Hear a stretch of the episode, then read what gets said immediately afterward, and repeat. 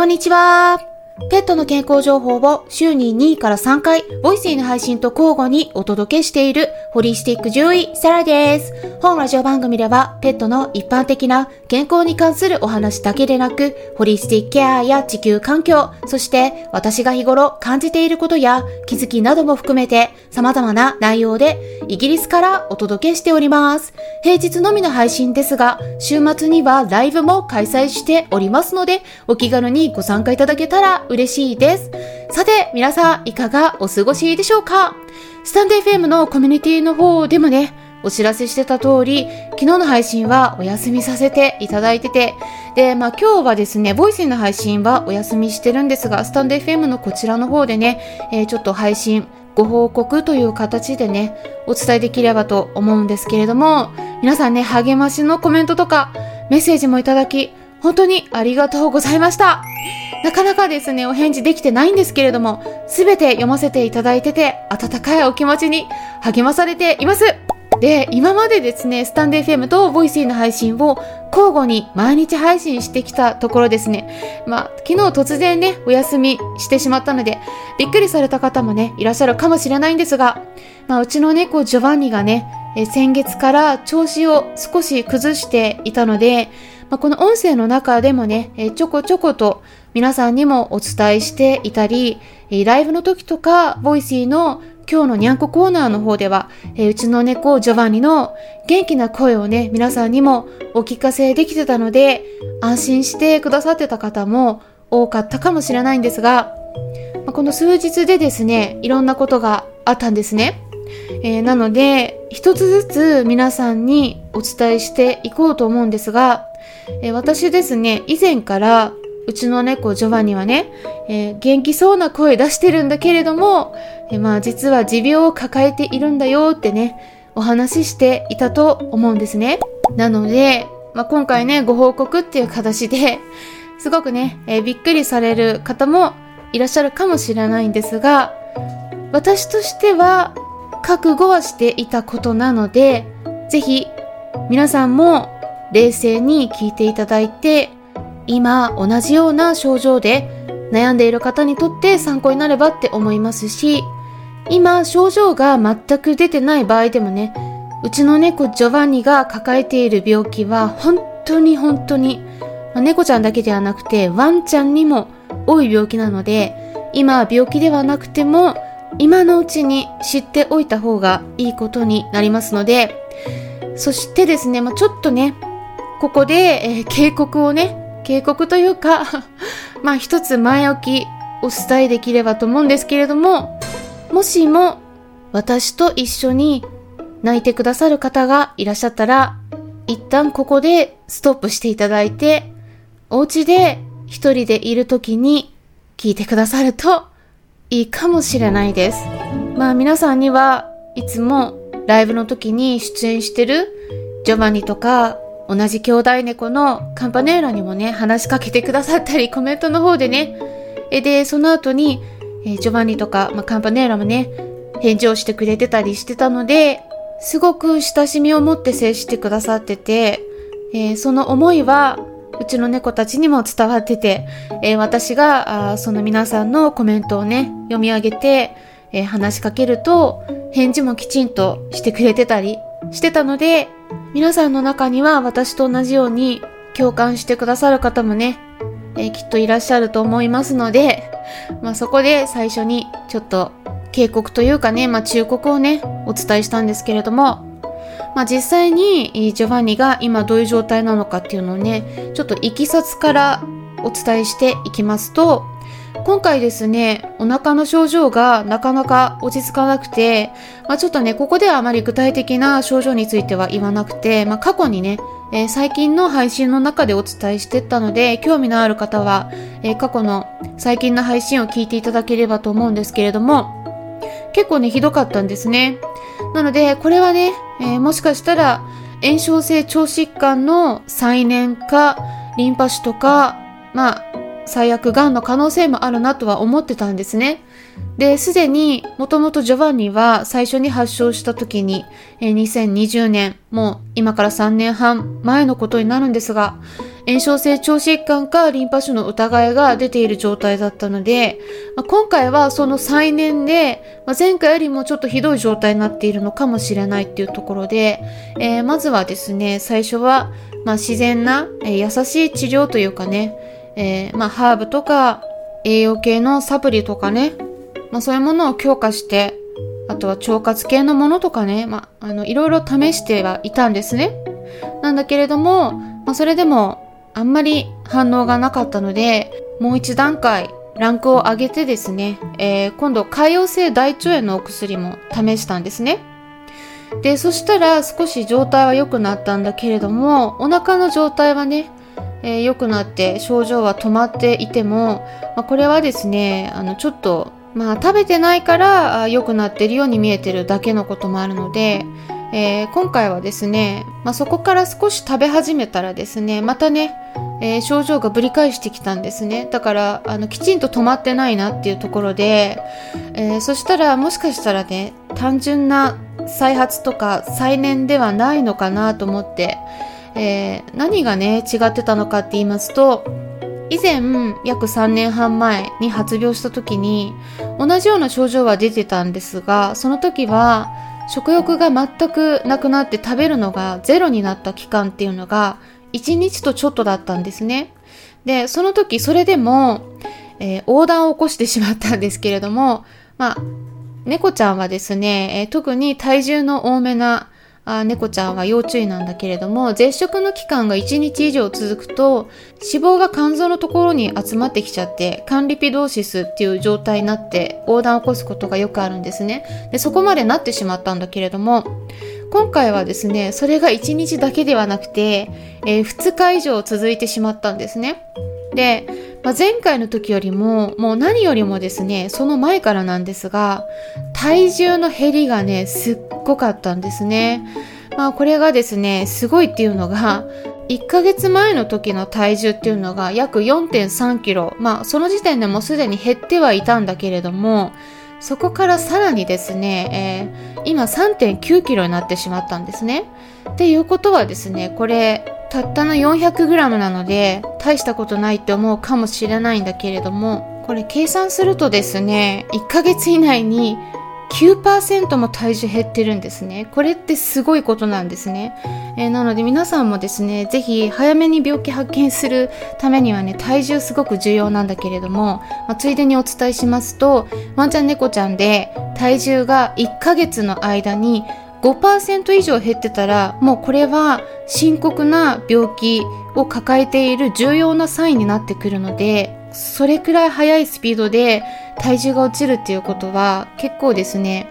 その後の寿命っていうのがあまり長く保てないっていうことがデータでも示されているんですね。なのでぜひね、皆さんにも覚えていただければと思うんだけれども、5%以上でも危険なのにジョバンニは9%も減ってしまったんですね。で、ダイエットもしてないし、もともとジョバンニはね、何でも食べるような子で、兄弟猫のカンパネーラの食事までも横取りして食べるような子だったのがね、全然食べなくなってしまって、体重が日に日に落ちていくっていうのがね、明らかにおかしいと思って、で、お腹もね、日頃から時々触ってチェックはしてたんだけれども、まあ、今回ね、再び念入りに触ったんですね。でそしたら、胃から小腸にかけて、えー、しこりに触れたんですね。で、お腹がね、いつも以上に異常に張ってたので、これはね、胃腸の中に血液のようなね、液体が溜まってるか、腹水が溜まってるような状態ではないかなって思って、で、月曜日ですね、動物病院に連れてって超音波検査を受けたんですね。で、実はこの日はイギリスの祝日だったので、まあ、時間外っていうことでもうまたね、すごく費用も取られたんだけれども、まあ、この状態でちょっと翌日まで待ってたらもうね、全く食べない状態が3日になってしまうって思ったのと、ちょっとね、早めに原因を見つけないと、万が一ね、あの、もしかしたら、本当に最悪ではないケースとしては、まあ、異物を単純に食べてね、詰まらせているとか、それがしこりになって触れているっていうことも、まあ、可能性としてはなきにしもあらずだったので、まあ、その場合だったら手術をしてね、異物を取り出せばいいんだけれども、それもできるだけ早めにやってあげた方がいいだろうっていうことで、まあ、何か異物を食べているのか、もしくは、まあ、最悪、そのしこりが、がんなのかもしれないなっていうのも思ったので、まあ、ちょっと他のね、スケジュールもあって、えー、ちょっと今もその時に行かないと、これ以上ね、ちょっと遅らせられないと思ったのでね、まあ、あのー、ちょっとすごくね、高かったんだけれども、超音波検査を受けることにしたんですね。で、そしたらですね、まあ、タイトルにもあるように、えー、ジョバンニのお腹に、まあ、癌が見つかったんですね。で、胃腸の中はもう空っぽで、すでに腹水が溜まってる状態だったんです。で、腹水も溜まっているからお腹が膨れてて、まあ、それで食べれない状態なんですね。で、癌のような塊が一部腸の壁とくっついているから、まあ、そこから出血している可能性が高いっていうね、コメントも、えー、獣医さんからもらったんですね。まあ、ただ厳密に言うとねこのがんっていう言い方は正確ではなくて、まあ、確定診断してないのでもしかしたらリンパ腫かもしれないし、まあ、がんかもしれないし、まあ、結局わからないんだけれどもまあどれかっていうのはねやっぱり整形しないとね確実に言うことはできないんですがただ猫ちゃんの胃腸でしこりが見つかったらまず一番多い可能性としてはリンパ腫なんですね。で、その次の高い可能性としては、がんなんですね。で、まあ、がんって言っても正確に言うと、腺がんっていうタイプのものなんですけれども、で、次に3番目に多いのが肥満細胞腫ですね。で、まあ、ただ、多分進行のスピードとか症状、そして、まあ、超音波検査の結果から考えると、まあ、腸の腺がんの可能性が一番高いというふうに私も考えているところです。で、まあ、ここでね、分かったんだけれども、まあ、もしかしたら3年半前に発病してたのが炎症性腸疾患 IBD の方で、まあ、そうするとですね、その病気っていうのはなかなか完治ができないので、まあ、人間でもそうですけれども、結局ずっとその炎症性腸疾患の炎症の状態が長引いてると、今度癌になりやすいんですね。これはワンちゃんも猫ちゃんも同じなんですね。で、だからそこから洗顔になってしまったっていうのが最も可能性として高いシナリオかなって思ってるんですね。まあ、リンパ腫の可能性とか他の腫瘍の可能性ももちろんあるし確定診断しないとそれは最終的にはわからないことなんだけれども、まあ、超音波検査の担当してくれてたイギリスの獣医さんもおそらく超音波から見ても洗顔の可能性が一番高いだろうっていうのを言われたんですね。で、ただ、まあ、肝臓の方は超音波で見てる限り、えー、大丈夫なんですけれども、まあ、腸間膜の方と腸全体には他のしこりも見られてて、広がってて、で、腹水が出ている状態なので、まあ、あんまり持たない可能性があるっていうことまではね、まあ、ここは獣医さんからは言われなかったけれども、まあ、一応ね、統計の方では、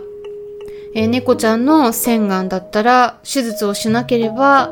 だいたい、持って20日から30日くらいが平均的な生存期間なんですね。ただ、それはね、あくまでも平均的な数値なので、亡くなる子はもう数日以内亡くなってる子もいるし、まあ、腸のところにある癌が大きくなって、えー、出血がひどくなったり、えー、腹水がさらに悪化したり、肺の方に転移するとかそういうことがあれば、えー、突然急変して亡くなるっていうことも起こりうるので、皆さんにもいつもスタンド FM とか Voicy の方でも、えー、ライブ中に出演してくれてるジョバンニのことをお伝えして、えー、おきたいなと思って今回お話ししました。具体的な治療法についてはスタンド FM のメンバーさん限定配信の中でお伝えできればなって考えてるんですけれどもまあ、結構ね、ガラッと治療内容は変える予定です。まあ、ただ、これはね、前からお伝えしていたことなんですが、手術とか抗がん剤は使う予定ないです。まあこれ末期だからっていうことではなくて、え私が今まで診察をしてきて、え見てきた経験の中でね、決めたことなんですね。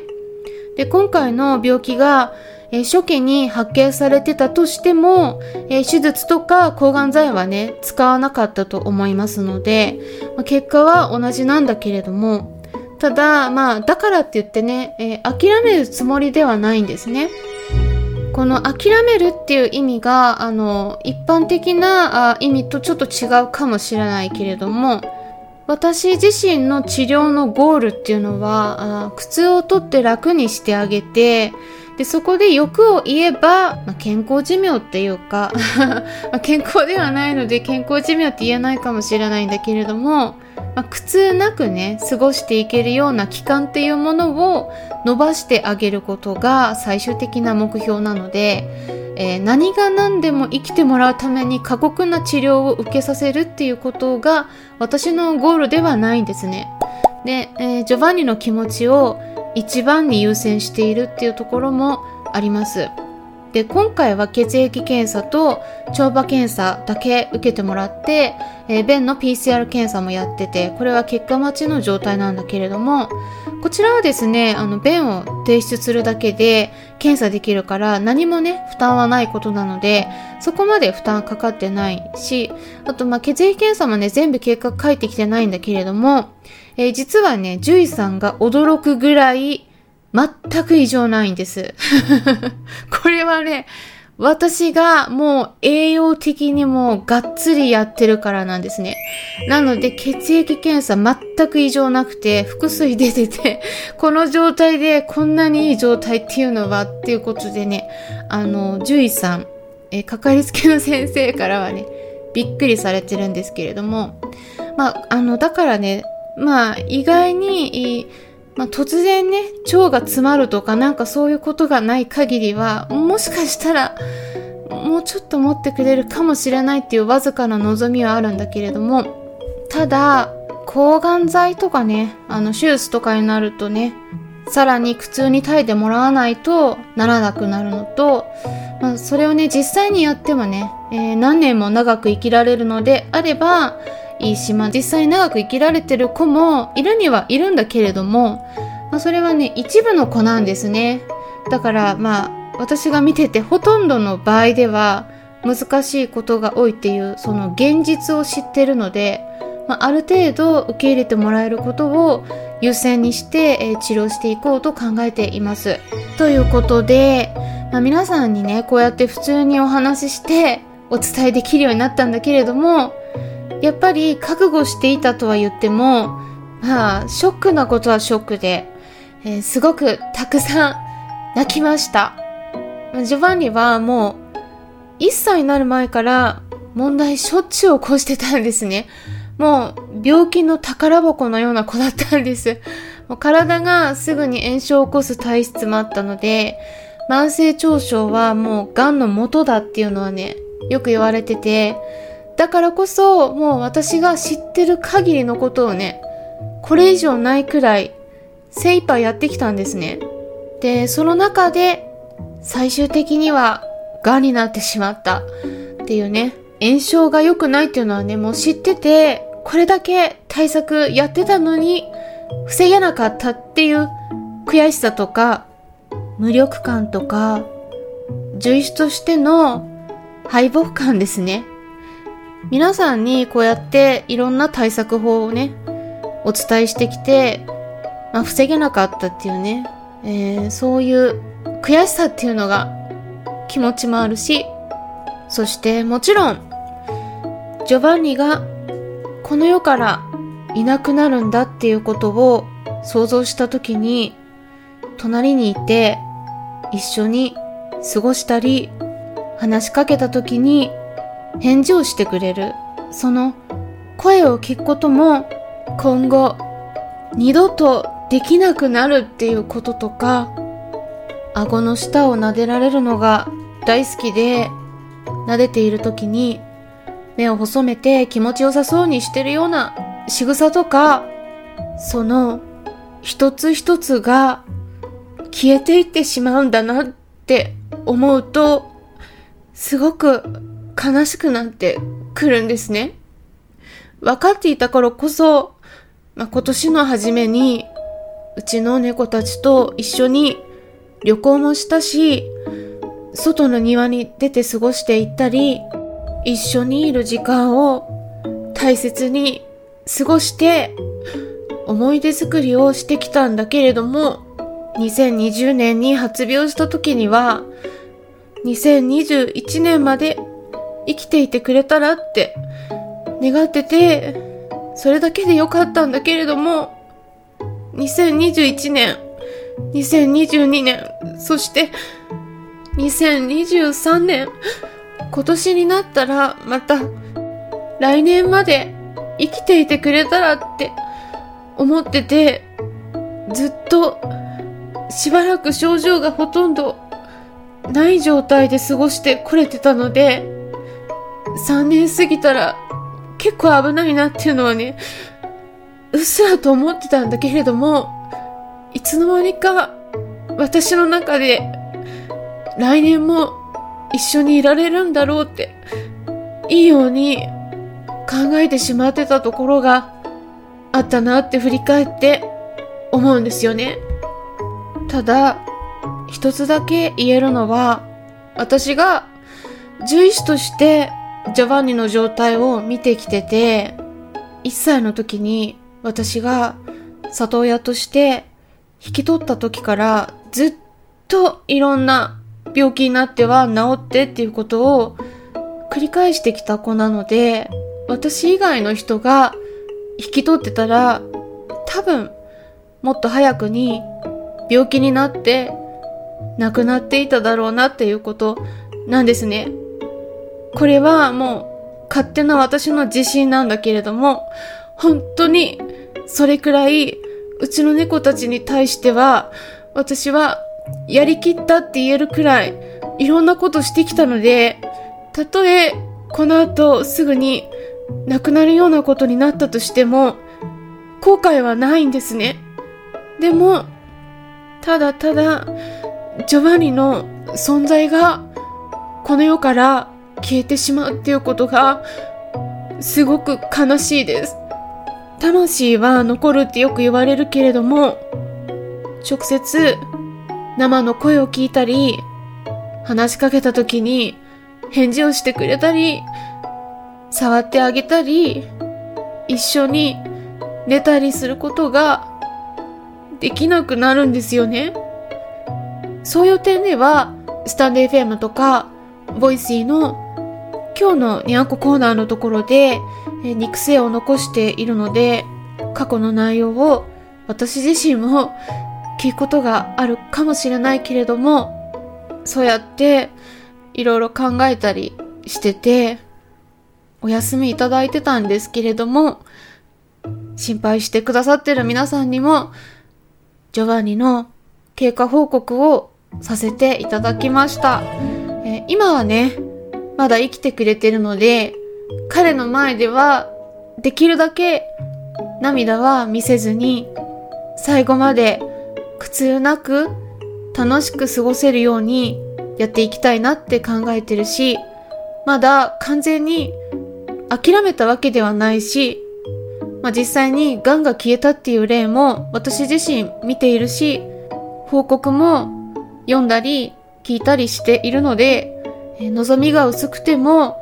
ああよくば癌が消えるように負担のない範囲で治療は続けていこうと思ってます。ただ、突然亡くなるかもしれないし、いろんな展開が想定されるところなんだけれども、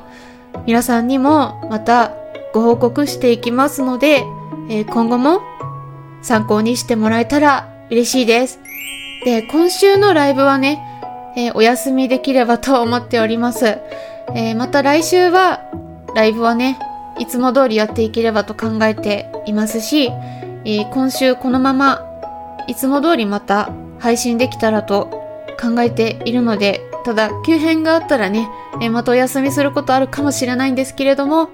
また治療の具体的な内容についても、えー、メンバーさん限定でお届けできたらと思いますので、興味のある方はメンバーシップ制度の方、え、概要欄の方から見ていただいたり、